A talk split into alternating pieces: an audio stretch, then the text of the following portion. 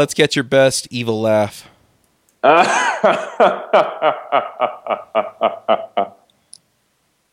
Okay, that's going into the show opener. Show opener. That's going as my ringtone. It's already my ringtone.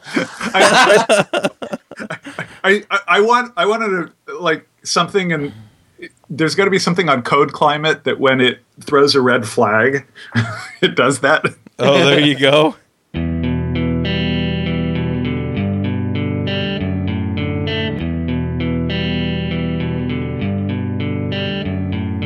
Hosting and bandwidth provided by the Blue Box Group. Check them out at bluebox.net. This episode is sponsored by JetBrains, makers of RubyMine. If you like having an IDE that provides great inline debugging tools, built-in version control, and intelligent code insight and refactorings, check out RubyMine by going to jetbrains.com/ruby. This podcast is sponsored by New Relic. To track and optimize your application's performance, go to rubyrogues.com slash new relic. Hey, everybody, and welcome to episode 83 of the Ruby Rogues podcast. This week on our panel, we have Josh Susser, Hey everyone. David Brady, In the unlikely event of a water landing, your headphones can be used as a flotation device. Avdi Grimm, Hey, from Pennsylvania. Katrina Owen. Hello. I'm Charles Max Wood from devchat.tv, and this week we have a special guest. It's Bryan Helmkamp. Hi, everyone. We're missing someone today. Oh, really? Dun dun dun. Yeah, where yeah, where's James? I haven't seen him. James can't be here today because he's tutoring the Pope in the scientific method. All right. We'll go we'll go with that. Yeah. All right, so we have a couple of announcements um, before we get going. The first one, I'm gonna let Katrina give us the best of Parley. This week, you guys missed an awesome thread on code quality. Uh, it talked about everything from people problems to uh, cow- cow- uh, what's it called, cowboy coders and dramatic saves, and uh, how to bring change to a team. Um, all in all, it was very, very informative and very. Let's just say there was no trolling. Wow. Oh, I can fix that. I'll be right back. All right. The other announcement is that uh, Code School has offered their Ruby Bits One uh, course to all of our listeners for free. Um, you can go and pick it up by going to. Well, they have this big long URL. Um, just go to rubyrogues.com slash rubybits, uh, and uh, it'll take you to the right place. The, the long URL is mktg.codeschool.com slash ruby dash bits dash one dash rubyrogues. So we will shorten that for you. Just go to rubyrogues.com slash rubybits. So Yeah. Well, hi Bryan. Hi Bryan, how are you doing? I'm great. How are you, Josh? Uh, it, it's just lovely here in San Francisco. I, I love when the rain washes all of the pee off the sidewalks.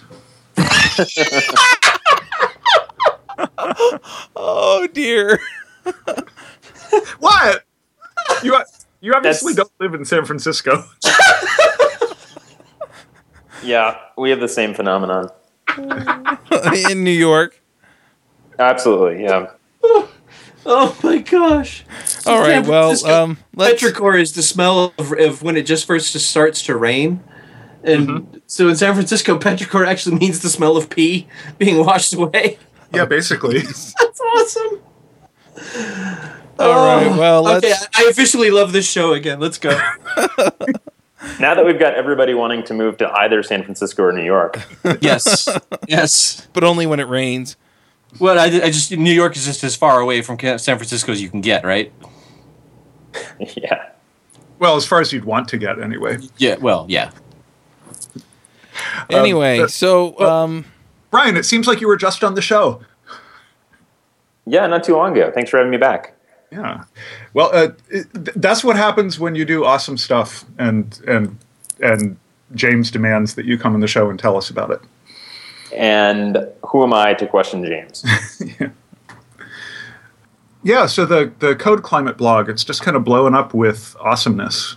And c- tell us how how did you get to be so awesome? I don't know if I can answer that question. I, I don't think I can Tell acknowledge us. that I am awesome.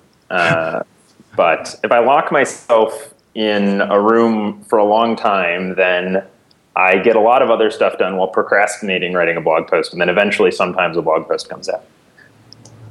So, what were you doing when you were procrastinating writing a blog post? Coding.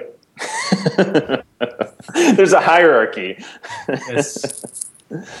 This is a really good article on procrastination that basically talks about avoidance behavior and you can actually hook that for the power of good. So like if you if you've got like three things you don't want to do, pick the worst one and then do the other two as like avoidance for the third Oh, one. Absolutely. That's that's how I do all my writing. Mm-hmm. my my apartment gets cleaner when I have blog posts to write. Yep. So, My so to get a, gets done. so you're saying that in order to write a blog post, you need to uh, schedule yourself to for a deadline for doing something that you don't want to do more than you don't want to write a blog post. That's right. So you mostly write blog posts right before April fifteenth. yeah, there's going to be a flurry of them in that. Yeah, okay. in that- or, or, No. or I'll file for an extension, which is The Code Climate blog is heating up. They must be about ready to ship a new version. Okay, Mark- so, so, market so, indicators. Yeah. So this started uh, back in October. You had the seven patterns to refactor fat active record models, and everybody looked at that and went, "Whoa! There's like actual specific things in this blog post." is that what they said? I hope that's what they said. Yeah.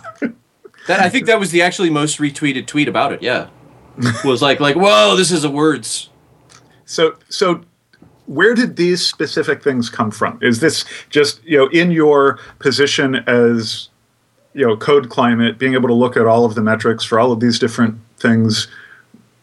Is there like some numerical basis behind choosing these seven things, or that came out of out of working with all these different pieces of code and looking at metrics of them, or was it something else?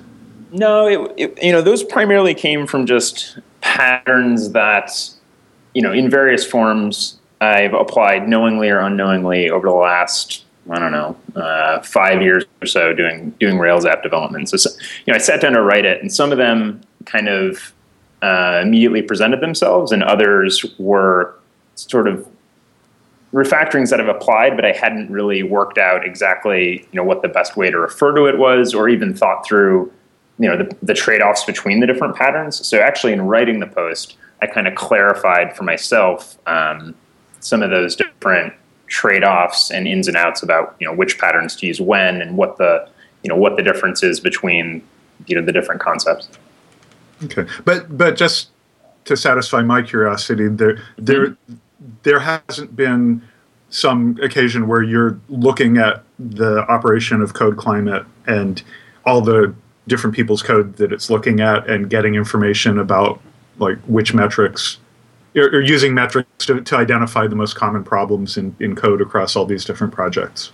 Yeah, so I don't. I mean, I don't look at anybody's code that's on Code Climate. There's, you know, I use it for my own code, and the, uh, the metrics, you know, I get back in aggregate, but they're not. The refactorings aren't really driven by the metrics. I mean, it's one. It's kind of an interesting thing because obviously, with Code Climate produces all these metrics about you know every class and your whole code base, but you know, there's a fair degree of abstraction to go from looking at a metric that says, okay, this class is really complicated to okay now what do i do about it? And the tool you know no tool can really sort of go that far along those lines. Um, so you know I, it's basically just out of experience. And then you know, one thing i guess that i have been fortunate to do is you know sometimes people set up their apps on code climate and they want to show me sort of the results that come out of it and s- there's been a few times where that's happened and people got like really really great um, code climate scores right off the bat on a Rails app, like a, a Rails app of size, which is pretty uncommon. You know, usually if the Rails app is big enough, there's going to be enough um, kind of sprawl and big models and stuff like that where it's going to drag down the scores a bit. But a few people had apps that were you know scoring really well right off the bat, and they wanted to to show me that, so they did.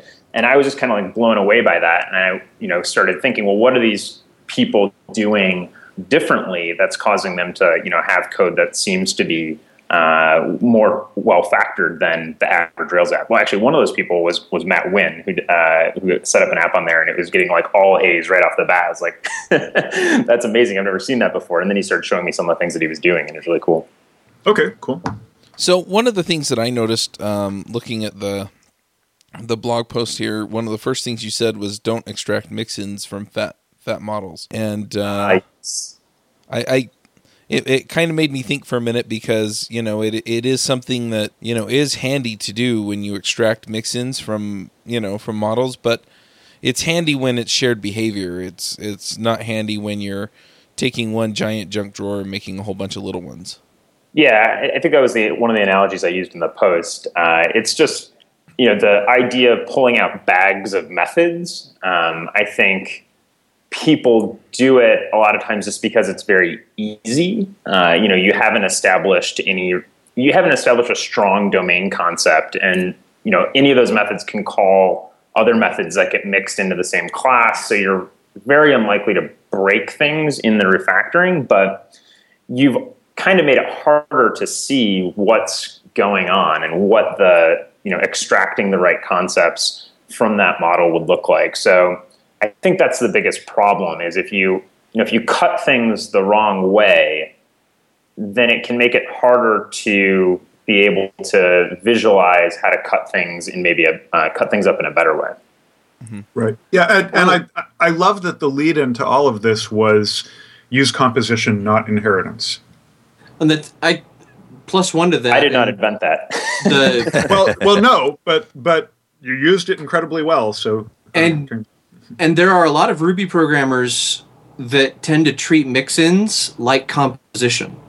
The you know I'm mixing in this thing, so obviously I'm composing it. And no, actually you're not. Uh, you are inheriting when you do include module. That's in the freaking super chain. You can you can call super to get to those mo- module methods. Mm-hmm. And so it's a little subtle that people don't realize that that that's inheritance, guys. Yeah, it puts yeah. it into the ancestors tree. It's there. Yeah which yeah. means that it is now, you know, that you have in fact expanded your objects API. Yep. Yeah, it, that's exactly right. And, you know, some people get hung up on the difference between, you know, inheriting from a class like active record base versus including a set of functionality like um, I use Mongo Mapper, and that's based on an include. Yeah. You know they're they're really you can do the same thing either way. The only difference i think is just basically around how you're communicating about what the class is right? Mm-hmm. functionally they do the same thing. But you can say okay this you know this class is a type that descends from this other type versus uh, it has an aspect of behavior which is this module. But so i don't get too stressed about you know for libraries like active record or DataMapper whether they're inheriting or mixing things in i think that's a debate that gets you know kind of blown yeah. out of proportion but i think the key is to understand that inheritance in ruby is very is basically the same thing as including things in ruby and you have to treat it the same way and apply the same concepts yeah it, well it, and it's it's prefer not never ever use right i mean it's it's not a binary sure. decision yeah, absolutely. And and in, and in fact, there's um, a uh, you know linear combination of the two that uh, you know we I think is a, a, pretty good approach sometimes. And and I'm actually seeing some opportunities for that in in this seven patterns to refactor post, where that. Uh, so let me clarify what I mean. That um, you can have a module that mixes in an incredibly narrow API that makes doing the composition easier. So, like when you have your um, authentication thing here, you know, uh, you know, your service object with the user authenticator class, that you can do that and have this other object, and then there can be a small mix-in to your model class that gives it a nice API for talking to that um, authentication class. Yeah, I think that's right. You can use uh, a mix-in to patch together objects which are working together through composition. Yes, that's a good way to summarize my rambling explanation. That's uh, sorry, I'm just sitting here kind of mind blown. Avdi, you mentioned that yeah, you mix in a module and you have just expanded your objects API, and i would never actually considered it that way. But holy freaking crap, yeah. Yeah, I mean the way that I usually put it is, you know, some people, some people when when confronted with a class that's too big, think I will, I will split this class into a class and five modules. Now they have six problems. So one other like thing that. that. that I noticed, and it's very closely related to this, is that of your seven uh, strategies or patterns or whatever you want to call them, um, I like strategies better personally, but uh, we can use the word pattern if we want. Five of them end in object, and five of them are extract X object.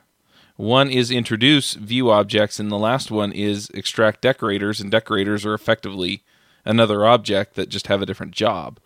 And so I, I think it's interesting when you're saying work with composition as opposed to inheritance.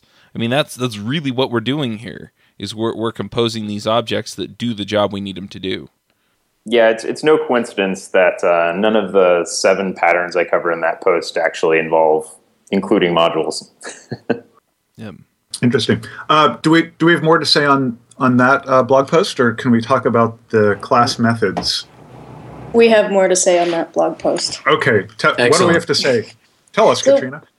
Bryan, I was wondering what are various heuristics that you use to recognize, um, for example, that you need a value object here? Like, how do you recognize a value object that's hiding in a big class or a service object um, or a policy object?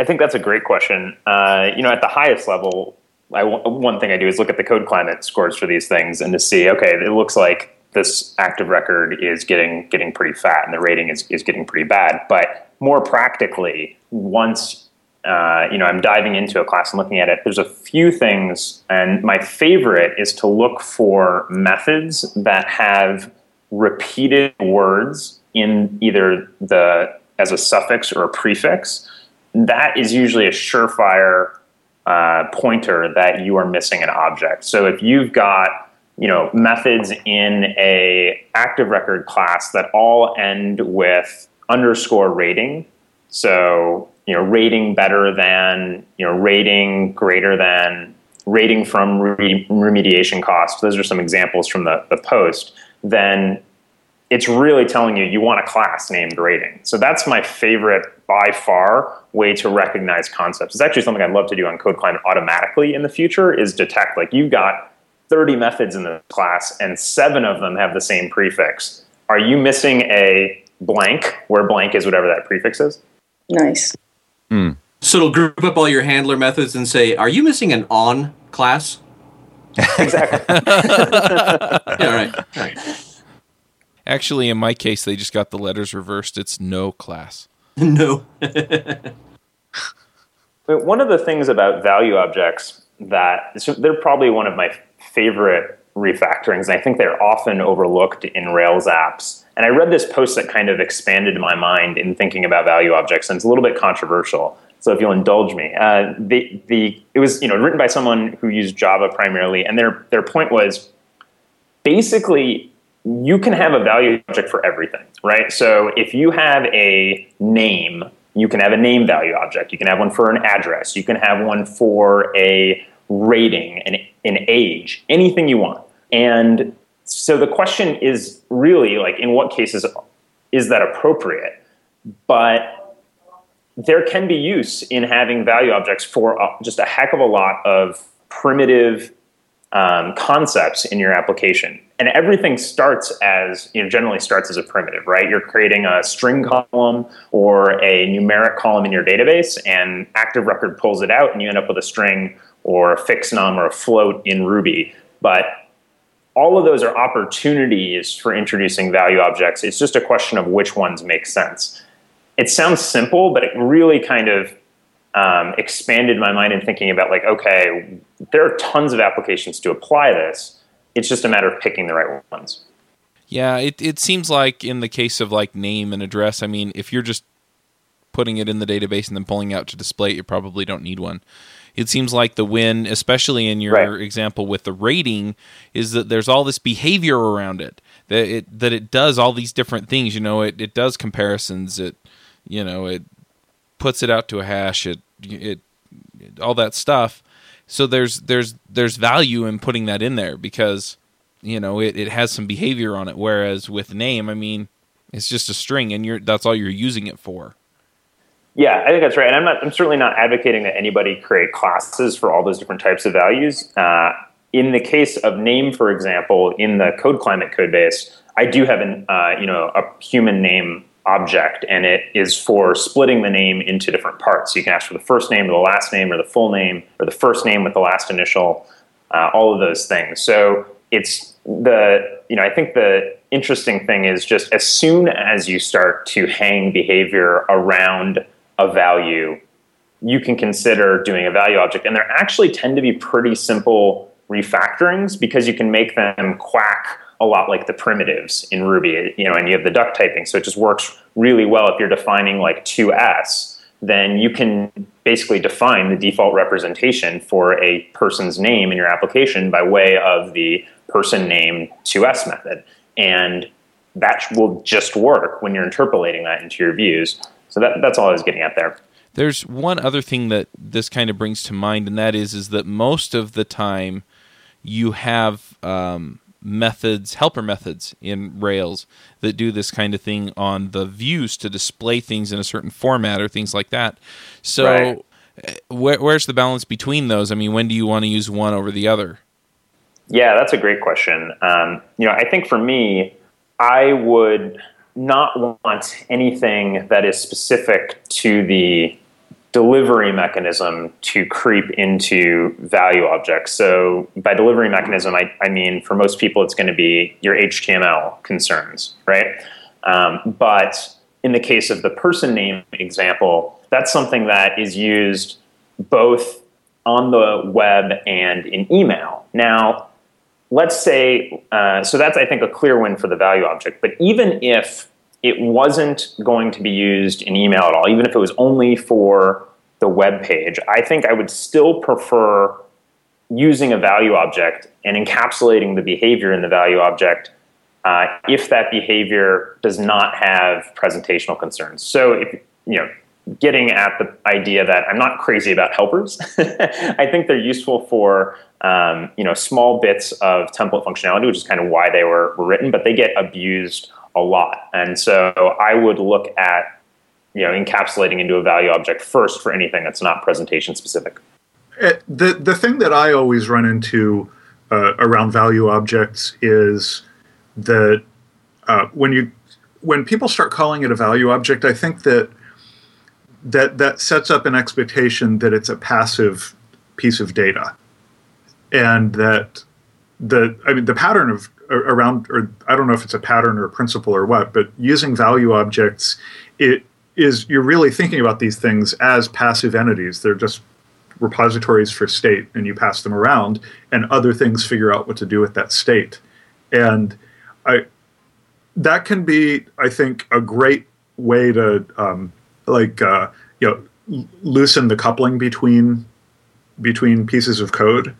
But it can i think it can also get you in trouble in that it distributes the the behavior relevant or related to that data into various places that um, are, and, and that i don't know putting that behavior into the value objects class can you know sometimes you want to do that instead. And in fact a lot of time you want to do that instead i find yeah i think that's right uh, you're saying by creating a value object, it allows you to centralize the behavior around that concept. Yeah, absolutely. And and that's like 80% of the reason why I why I create what people call value objects is a place to put that behavior. But I think when you when you call them value objects and like the um, the GOOS approach to value objects, I think is very much they're just passive objects in their their state. The I don't know maybe, maybe I, I, got that wrong because I didn't get a chance to read all of GOOS, but um, it, I mean, am I off base there, or is this is calling them value objects a way to trick people into not taking advantage of the behavioral aspect of them? Well, I think the you know the value object distinction is primarily around the fact that you know, they're usually immutable and their identity is sort of derived from the data that they're holding and not sort of an external identity in the system. So a property of value objects is usually if you you know initialize two of them with the same variables, then they are usually you know going to be equal to each other. That's a that's a good right. distinction. But you know I don't think that it necessarily means means that they can't have behaviors. I think you're just looking to create um, you know behaviors that are sort of fine grained, gener- like used in multiple places are kind of the, the things I'm thinking about. You know, just like Ruby has a very rich set of value objects built into it, right? You've got everything in fixnum num and string and arrays which hold you know multiple objects and they have all these behaviors that are hung off of them and that's because ruby's very general purpose you can establish behaviors that are specific to your application domain and hang them off of value objects that are just in your app Okay. So we can can we talk about class methods? Yeah. absolutely So why do Ruby class methods resist refactoring anyway? good good setup Avdi why do you ask I don't know. Yeah. I, I heard something about that. Yeah, so uh, this is something that has come up for me a number of times over the years, I, and I have had this discussion with programmers on different teams that I've worked on, and I finally was like, you know what, I think I want to clarify my thoughts about this and put it in a blog post so I don't have to keep remembering. But the idea of the post is sort of in short that class methods are global, and because as a result of them being global, they tend to resist object oriented approaches to decomposition. Uh, and there's a great comment thread on the post where people talk about doing functional decompositions of class methods, and that can work. If you're doing, you know, more of a functional style, then you're just going to be passing data down the chain to the different, you know, decomposed functions into finer, finer level of detail. But I usually prefer to start with uh, a base where I can do object oriented refactorings. And if you have your behavior sitting in a class method, you can't do simple things like extract methods without starting to run into friction. You can't use instance variables. So the post was primarily a response to people who might look at class methods that, uh, or it, rather, people who might look at classes that don't have any state and that only have one method and say, you know, Yagni, why did you do that? You could have just wrote a class method. And in some cases, I do use class methods, and I cover a few of those edge cases in the post. But generally, the reason I do that is it just makes it a lot easier for me to see opportunities for refactoring and then take them. Whereas if I have everything bunched up in a class method, it's harder for me, at least when I'm looking at code, to extract those and decompose those. And I've seen, I've you know, sort of anecdotally that on teams, behavior that starts simple in class methods generally just becomes complicated class methods rather than getting pulled out and neatly decomposed. Yeah, and you even sometimes see stuff where you know they've started sort of simulating having instances. You know, classes keeping might be start to keep track of multiple sets of information or something like that.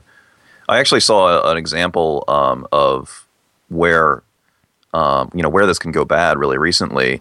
Um, I had someone come to me, a, a pairing client, come to me and say, "So I've got this this redesign that I want to do. Well, you know, refactoring redesign. We have this program that uh, we wrote as a as a one shot command line thing that would that would uh, collate a bunch of data, and I, I think it uh, forget if it sent out reports or what, but uh, you know, it's, it's a one shot thing that would it would run and and then be done. And so it was written with a whole lot of a whole lot of class methods, uh, a whole lot of class level data. You know, so the classes had instance class instance variables, and it worked great as this command line program. But they wanted to turn it into a daemon, something that would sit, you know, persist in memory, and and periodically uh, do this this task that it was, you know, supposed to do. And so suddenly you had this problem where you had class classes with you know with data specific to a single run that would be you know and that data would just sit around and not be cleared out uh, the next time it wanted to send stuff out because it's sitting there in memory. You know and it would have if they had just created if they had just created instances in the beginning um, you know there wouldn't have been an issue. Each each it could have sat there in memory but each time it actually kicked off the the batch job uh, it would just be you know starting up a new instance and it would create its you know whatever sub- subsidiary instances um, you know and so we we went over various um, strategies for for tackling it but uh, you know it was one of those things where you know, I probably wouldn't have had that pairing session to to begin with, if um, you know, if if the program had been written with instances in mind. So, so bad code brings us together, is what you're saying. Yes, yes. yeah, yeah. There's a, a, favorite pain point that I have in Ruby. Um, I came to Ruby through Python, through Perl, and so I write a lot of command line scripts. And it's really tempting to just say, you know, hash bang user bin env Ruby, and then just start writing, you know, do something, do something, do something, do something. Nice procedural code. I love it. And I reached this point where my script is now 120 lines long. I really ought to extract this to a method, so I extract it. Oh, but now I can't use any variables that I don't pass in because mm-hmm. you know they're they're they're no longer in scope. And God help me, there were a few times when I would just start making global variables with the actual dollar sign so that they could mm-hmm. be used inside the, the method and then I kind of grew up a little bit and I realized, okay, there's this point when your your script hits somewhere between 25 and 100 lines, but after 100 lines, you're definitely past this point when your script should begin with class application or class my my script, and your script your program your script file should end with you know if dollar sign zero equals file script new run, and uh, now you've got instance variables and now all the OO stuff that you want works and that's that's a favorite pain point of mine is when you extract something to a method and you can't get to the variables that are outside the method. Well, yeah, the obvious solution to that is to write your initial script with, with nothing but globals. Yeah. I'm actually kind ha- kind of half serious about that. I mean, if you're gonna you know, if you're gonna write a, a, a, just a straight line script without any abstractions to start yeah. with, which is a perfectly reasonable thing to do, you know, write it like Perl and, and stick a dollar on the on the front of everything, and then yeah you know, then you can then that that refactoring process is you know is a little easier because you still have access to that variable. You can just go through one by one and, and start turning them into instance variables. Well, yeah. it's it, yeah, I joke about it, but I mean, if you opened that script and read it, the first thing you would go is, "What the?" And that's the correct response. and I, am serious. I'm serious. that, that the, you you now know that you have left the script. You, we have departed the text. This is not going to be clean object oriented Ruby. This is a glue file. And okay, all right, we're in glue land. What yep. the crap? So my favorite part about uh, global variables. So variables with dollar signs are my favorite global variables, and the reason for that is it's really freaking obvious they're global yes. variables. So you can't get that confused. On the other hand, you've got things like class instance variables, class variables, their module equivalents. There's a lot of different ways that you can have hidden global states yeah. in Ruby. So I love the dollar variables because it's just like I there's no way to miss the fact that this is a global variable across the entire yep. program. End of story. Yep. There's there's an analogy that I like to make here, and this is uh, kind of unique to my personality, but uh, when I was a kid growing up, we had a cat and a dog. Well, we had several cats and several dogs. And the cats would poop behind the aquarium, and the dogs would poop in the middle of the floor. And we loved the dogs more. The dollar sign is pooping in the middle of the floor. Uh, well, then there's the you know there's the constant that that is is always hiding in plain sight, which or the, uh, you know the the global that's always hiding in plain sight, which is the constant. You know any any yeah. Name of a class or or whatever Yes, exactly. Yeah. The, oh, okay, so the, the David, when you were talking about like I got this big big messy script, there's no objects in it or no yeah. classes. That yeah. it, it's th- it often strikes me that a good way to approach that sort of thing is like a first step refactoring is to turn it into the equivalent of a method object. Yeah. Yeah, class application def run contents of the entire script end end. Yeah. yeah, you yeah you pull all the locals into instance variables. Yeah, and and then just start breaking it down into small scripts or small methods that use those instance variables. Yeah, the sa- the same way you do an extract method object. Yep, refactoring. Yep. So. Yeah. I don't think we've taken this head on, but when is an appropriate time to use class methods or globals or because because it seems like class methods and globals are mostly the same thing, just the scope is a little bit different. Well, I think if you've already got a bunch of fat models hanging around, then it's great. Okay, I'll work on funnier stuff later. Um, I, I, don't have a good answer. When is when is good to use class method, methods? I, I think the the obvious use case for class methods is factories to create instances. Mm-hmm. Until And- those factories get complicated, yes. Well, yeah. The, uh, yes, there's there's always a, a cliff for you to fall over.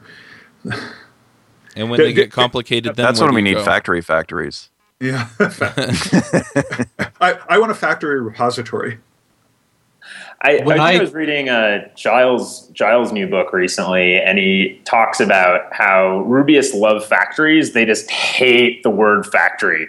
So they do all these factory things, but if anyone goes so far as to call it a factory, or God help you put factory in a method name or a class name, Uh-huh. everybody flips out. Yeah, yeah. We Builder. over over here. builder, it's fine. Over here we call it builder. Over here we call it builder. Yep. Ye- Yehuda wrote a blog post a couple years ago that that was that basically said Ruby classes are factories. Yep. And that's just Accurate. yeah. So, I mean, that was basically the whole post. But um, uh, Bryan, do you want to talk about like some rule of thumb for noticing when your factory got complicated, or is it just an exercise left to the reader?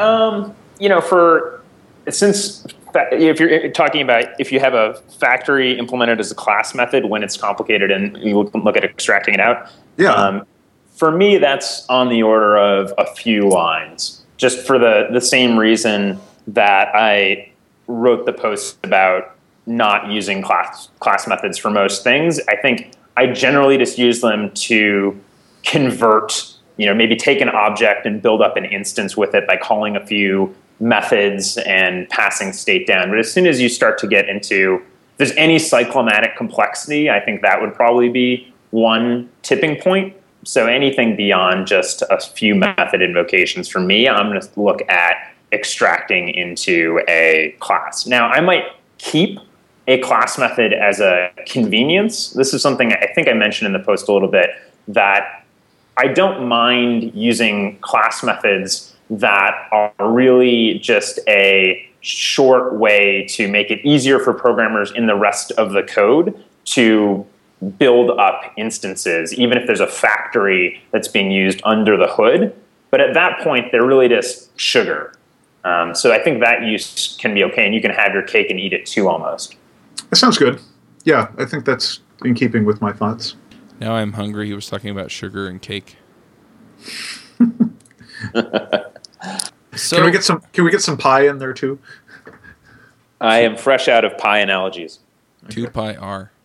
So um, I think it's it's interesting, and I kind of wanted to talk about this a little bit too. I remember when I got into Rails. Um, at first, it was just this is way cool, and then I start talking to people, and they're and you know it's skinny controllers, fat models, skinny controllers, fat models. Do you, do you think that that mantra in the Rails development community has has hurt us at all, and and or Yes. do, or do you think that this or do you think that this is just the next evolution of the skinny controller fat model, and now it's skinny controller, you know, skinny model and compose intelligently? Yeah, I mean, yeah, you just don't want anything to be fat, is what it comes down to at the end of the day. I, I think what was meant by that anecdote is keep your controller layer thin and simple, and like use your model layer to encapsulate all your domain objects, which is right. And so, in the end, you will have a lot more meaningful code in your model layer than in your controller layer. But I think that you know, in passing, it, it almost sounds like what's expected of you is to have active record classes that are more than 500 lines long, which I think anyone who's maintained apps that have those those classes over long periods of time can tell you. Um, they can tell you what callback hell feels like, at least. I'll work on being funnier next time too. You just sit over here by me. You're you're supposed to laugh at the guest. Yeah. The- I, I, Oh, I we think- are. Yeah, It's we- just, it's just in the back channel where you can't hear it. Yeah, Throw Bryan. Bryan, I think you need. Is there to- uh, another call going on? I let it out. Bri- Bri- Bryan, I, I think we've seen that uh. that fine tuning your ADD meds has a huge effect on humor level. I'll get on that. Okay. I, I, Wait, hey, what were we full, talking- full disclosure, uh, I'm mixing, I'm freebasing uh, Ritalin with cough medicine this morning, and so oh dear. that that may be why I'm laughing a little bit too hard at some of the jokes. Okay, we have what we have one more uh, one more blog post in the uh, in the series of awesomeness right now, which is uh, objects the Unix way? Yes. Can we can we move on to talk about about uh, uh, objects that you can snap together like Legos? Or I'm good with that. okay, is that a strained analogy? I'm really good with the strained analogies. It turns out. Yeah. Uh, yeah, so this post, I just want to call out, it was written by a fantastic guest post author named John Pignata, who I've had the pleasure of working with in the past on a project, uh, or a couple projects actually. And he sort of distilled this uh, kind of comparison between the way Unix is built and the way object oriented systems gets built into this post, which I think is, is great. So all the credit in the world goes to John on this one.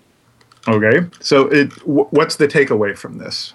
I, I'll give you the takeaway. Uh, the takeaway is that creating small building blocks that have clean interfaces and have specific names where you're encapsulating functionality gives you the foundation to start composing them in ways that weren't originally intended. It's just like you can pipe things together in, you know, with bash on a Unix command line if you have objects which are decomposed and small and fine grained, you can start to get that benefit of reuse in the small that you know doesn't work as well in for reuse in very large cases, but you can end up with classes that are actually reusable. And I think it, a lot of this just boils down to the open closed principle, which is one of my favorite object oriented principles when I'm able to pull it off.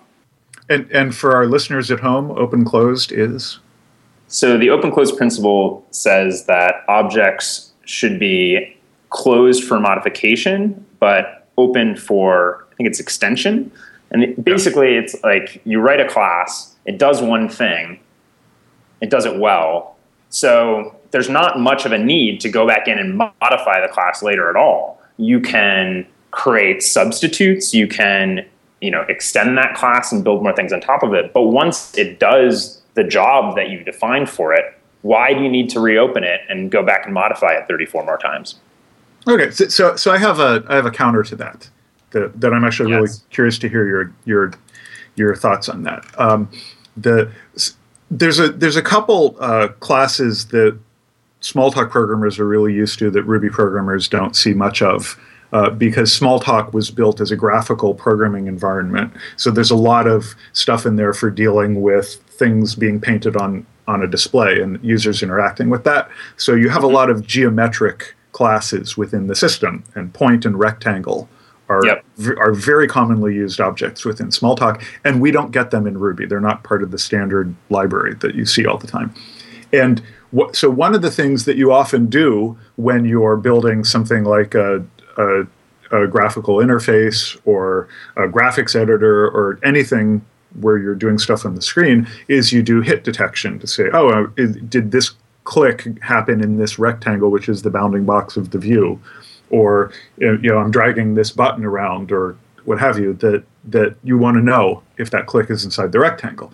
And if you're approaching things from okay i have this rectangle class and it, it knows how to it knows what its shape is and it knows how to paint itself and then i'm in some controller or what have you where i want to know if a click is inside the rectangle i can write that code in the controller to compare the location of the point with the extent of the rectangle and see if there's an intersection or if there's containment moving that that piece of code into a method in the rectangle to see if the rectangle contains a point means that you can now use that code everywhere in the system that would care about is a point within a rectangle.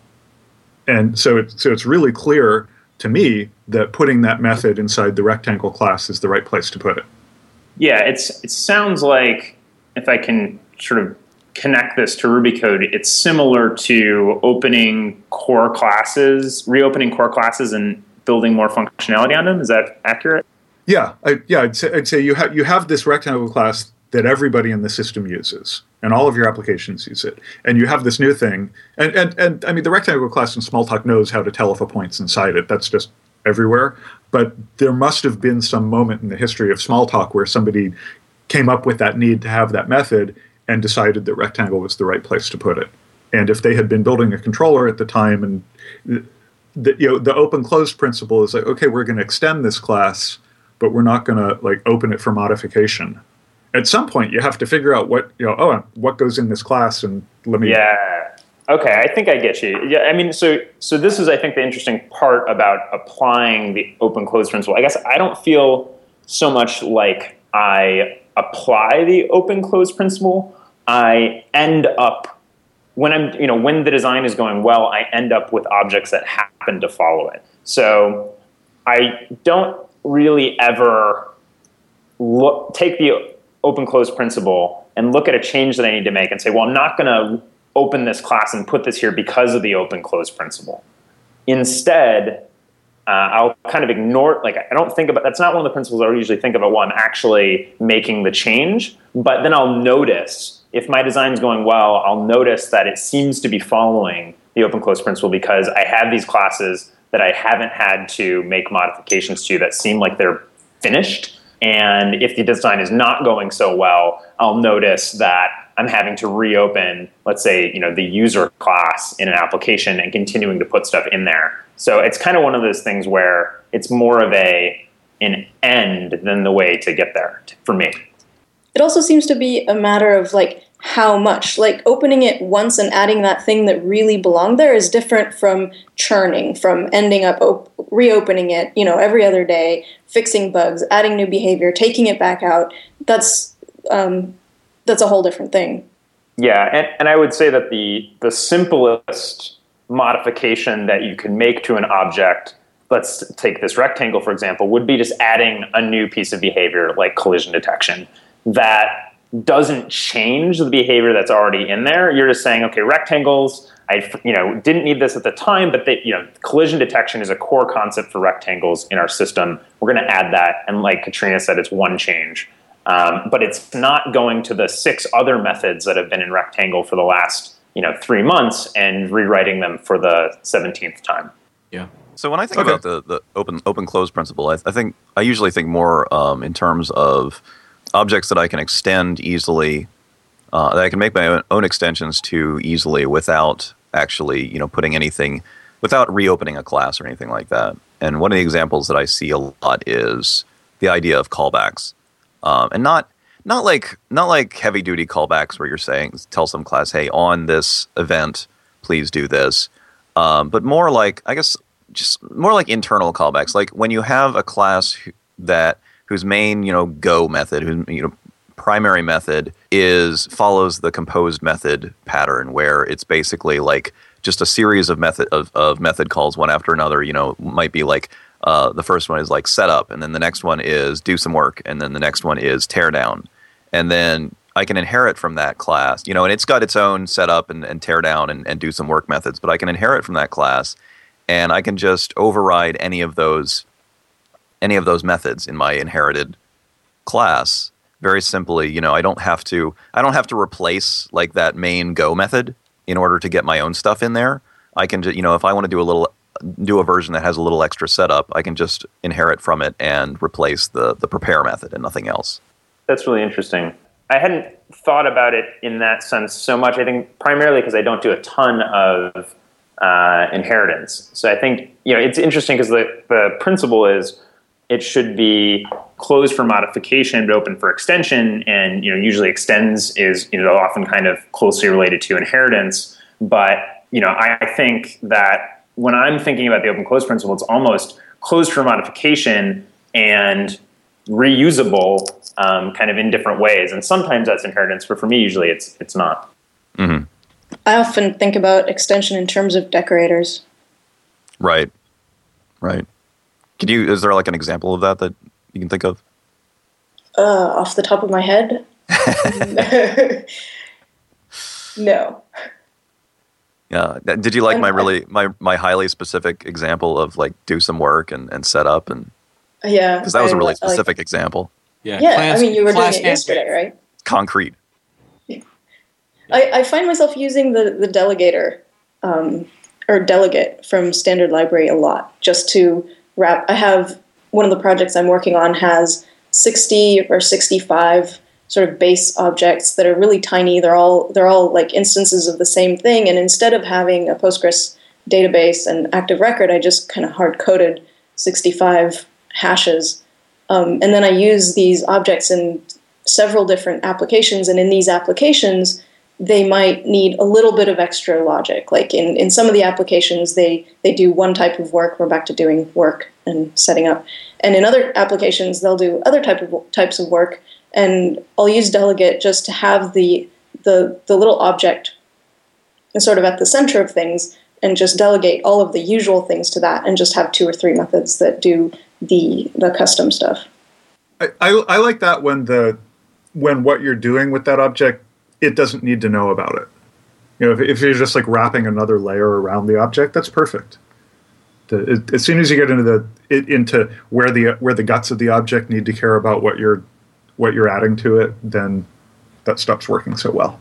Yeah, one of the examples from this thing is that I needed geo geolocation for these things. These um, these objects knew where they knew they knew who they are, but the geolocation would just take um, who who they were and the long lats, and then do a bunch of um, calculations based on that. Mm-hmm. One of the things I love about Ruby is that you can take these decorators and and for lack of a better term, mix them in. You know, you monkey patch them into the class. We talked about limiting that a little bit, but what I love is that, uh, like, if you were to take a take the array class, and you know, it really, really needs this method that's going to add, you know, geolocation to it or something like that. If you call map, you're going to get back a bare array in any other language, and you're going to lose that long lat behavior that you mixed in um, like in Java or C sharp, you have to write an array two class or a C string two uh, class if you're going to you know modify these things by extension. But all the library methods give you back the bare you know the base class that you extended. And I love in Ruby that you can modify that base class and it stays modified so that uh, your APIs stay consistent. All right. Well, we're getting pretty close to needing to do picks. Are there any other areas or aspects of this that we want to talk about? Bryan, uh, what what what should we keep an eye out for? That is is are there going to be more of these things on your blog? I mean, what's the? the yes. I mean, they've, they've w- w- can you get can you give us a preview of coming attractions? Yeah, tell us what you're going to tell us about the next time we have you on the show.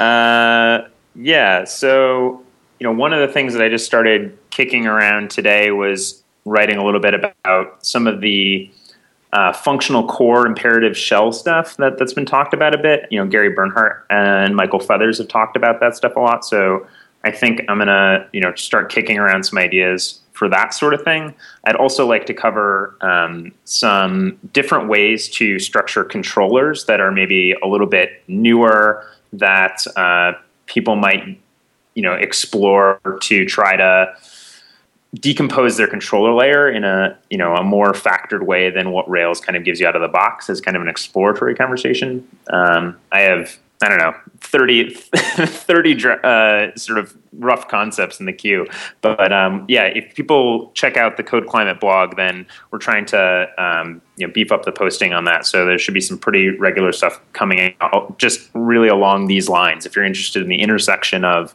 you know object oriented design, Ruby, Rails all of that stuff. Um, that's you know that's where it'll be.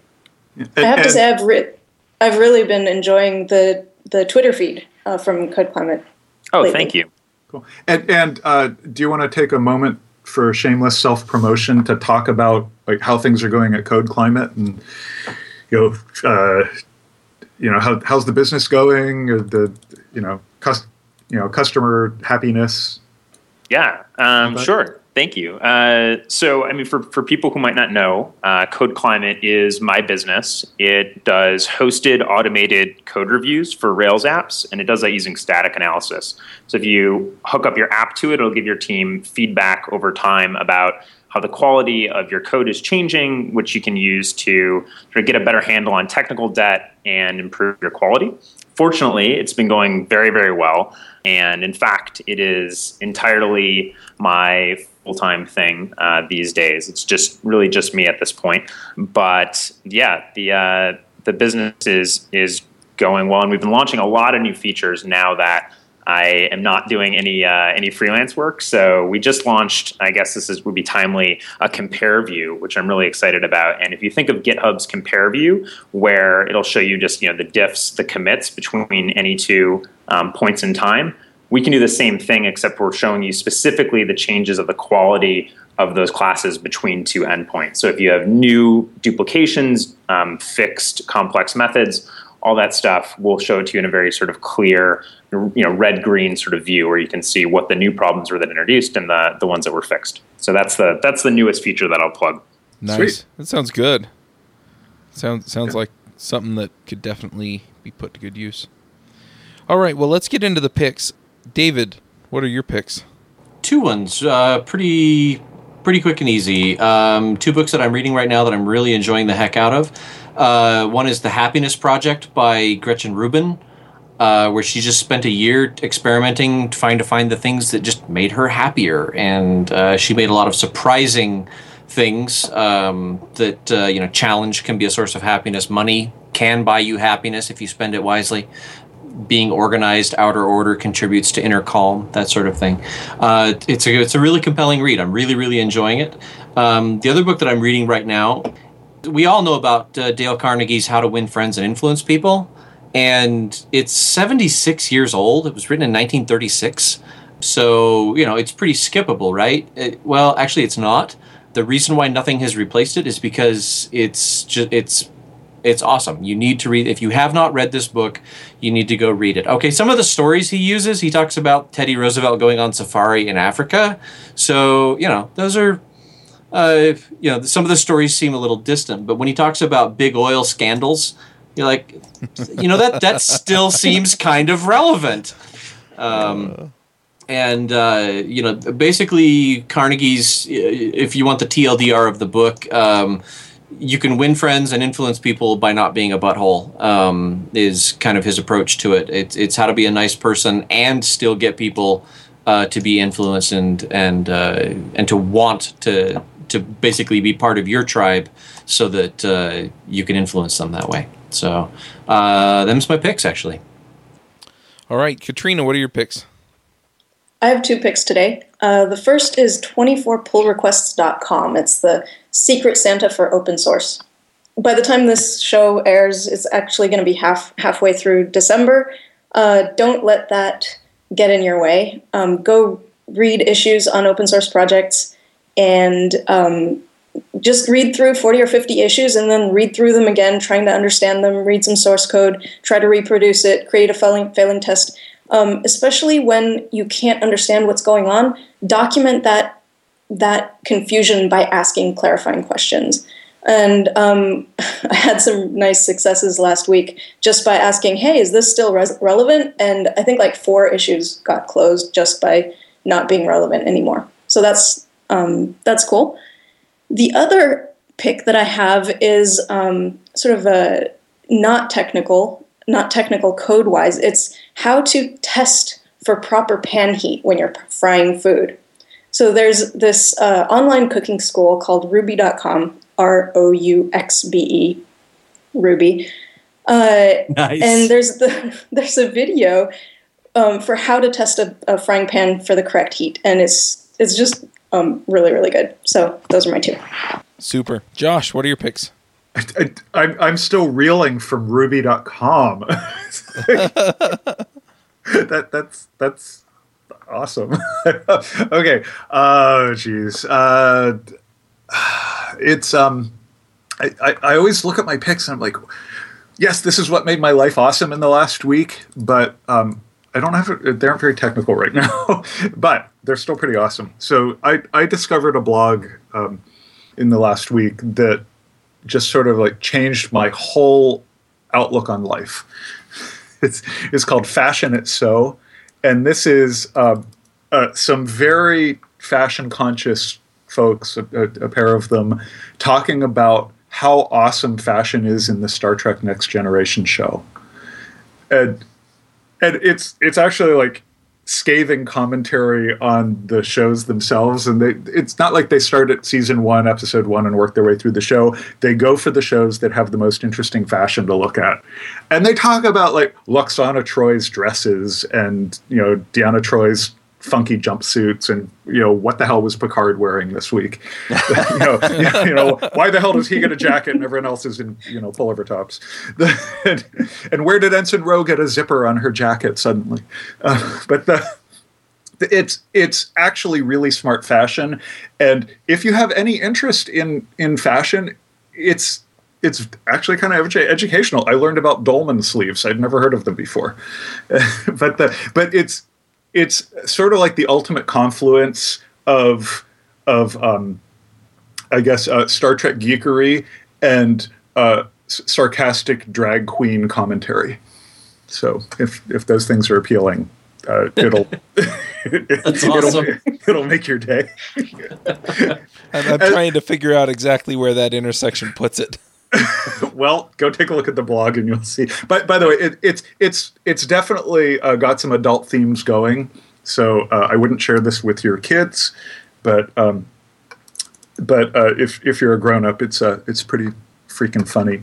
Uh, the the other thing that I have is that uh, given that it's December and we're coming up on the winter solstice, uh, I I wanted to and and one of the things that I hate about this time of year is all of the Christmas carols that they play pretty much everywhere you go. Everywhere you go, uh, but the. Um, that, so an antidote to that is the uh, wonderful Lovecraftian site, Very Scary Solstice Carols and and, that, and that's at cthulhulives.org slash solstice and it's just amazing they have um they have songs like you know it's beginning to look a lot like fishman and uh, you know the most horrible time of the year uh, anyway. So it's uh, you and you can actually get uh, they have not one but two cd collections of these songs uh, and and a few of them you can download the mp3s to check them out. But it's uh, it's just you know you got death to the world unholy night um, the carol of the old ones. So it it's uh it, it's a it's a good for a laugh especially if you're into uh, filk singing. And if you don't know what that is go look it up. So that that's it for me this week. Uh, hopefully uh, someone will have something more technical to amuse you with for the next picks. All right, Avdi, what are your picks? Well, I was looking uh, over the uh, the list, and I was very surprised to find I never actually picked my mic. So um, way back when I realized that I was podcaster now, um, you know, shortly after I, I got the uh, Wide Teams podcast started, I picked up a Blue Snowball microphone, which I guess is kind of almost the almost the default starter podcasting microphone, and uh, for good reason. It's, uh, I mean, um, I get a lot of compliments for how I sound, and I totally like ascribe all that to the microphone. I have a little pop filter on it, and uh, and it you know it's uh, it's it's a mic that you can get for you know relatively inexpensive as mics go. You know, definitely under a hundred dollars, and it'll make you sound great. And you just plug it into a USB port. You don't have to worry about you know getting interference on your analog cables because it plugs into your USB port and acts like a acts like a sound card you know, at this point, I'm thinking about I'm like drooling over fancier microphones um, and thinking of up- upgrading, but uh, I don't actually have to because you know this thing you know just works. So you know, if you're thinking of getting into any kind of broadcast or or uh, just want to sound good while you're on remote meetings or something like that, um, pick one of these things up. Blue Snowball, they're great. And for a uh, not at all technical pick, there seems to be a spate of of like Snow White inspired movies and and things lately, but um, one that just crossed my radar recently is actually from I think 2004. It's a uh, German movie called Seven Dwarves. Uh, it's in German. It's it's subtitled. You can find it on Netflix, and it is kind of a. It's basically like a spoof almost, um, or a very silly version of of Snow White, and it's hilarious. It's just it's. Um, I think it's. I would say it's kid friendly, but it's also not very definitely not kid specific.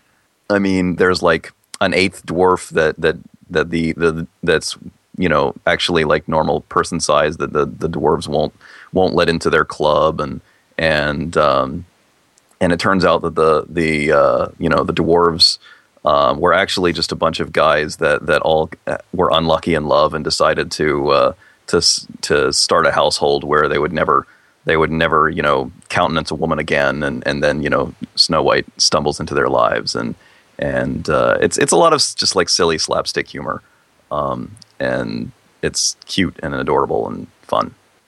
Sounds like a sitcom. It's like Seven and a Half Men. Yeah.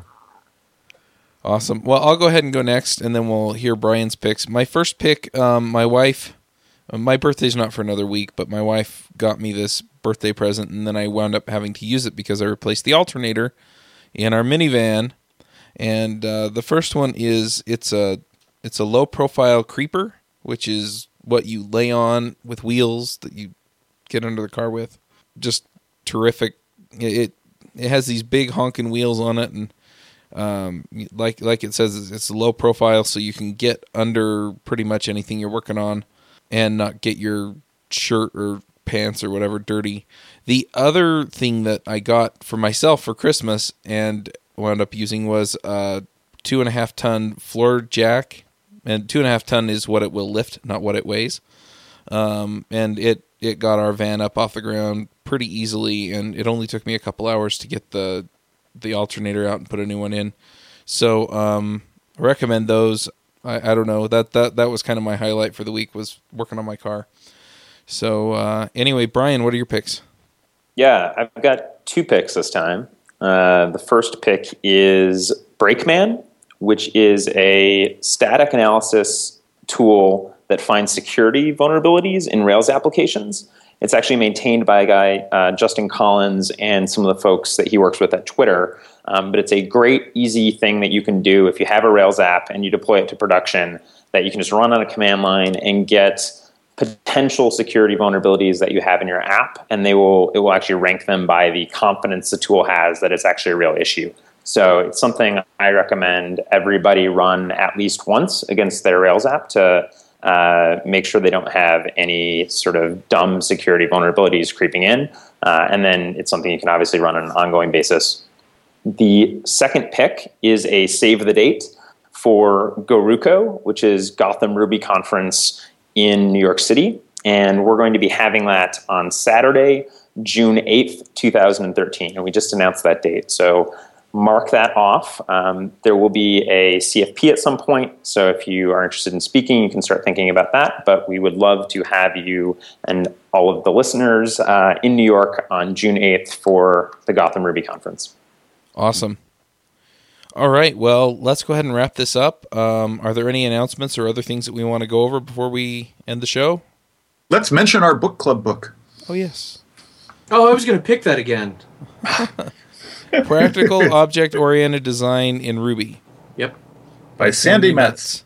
Yeah. Do, do we have a deal or anything for listeners to So- get the book cheap? I contacted the publisher. You can get a deal on informit.com, um, but it is basically a 40% discount on two books, is what they gave me. Hey, that's not bad.